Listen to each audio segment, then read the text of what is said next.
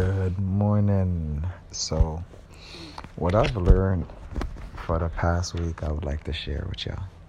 So, I've been doing some serious thinking and research on how to get something that I really want. And I've learned that the biggest issue I've had is I've been focused on the results, not what creates the result. For example, I wanted money more money. And instead of focusing on what I could sell and, you know, being disciplined to doing the work of actually selling shit and becoming good at it, I was focusing on money. And that didn't give me no more money.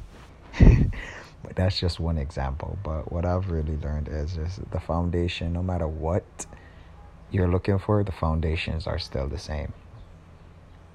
If you want something, you gotta focus on what creates the results, not the actual results. Like you gotta do the things that's gonna give you what you want.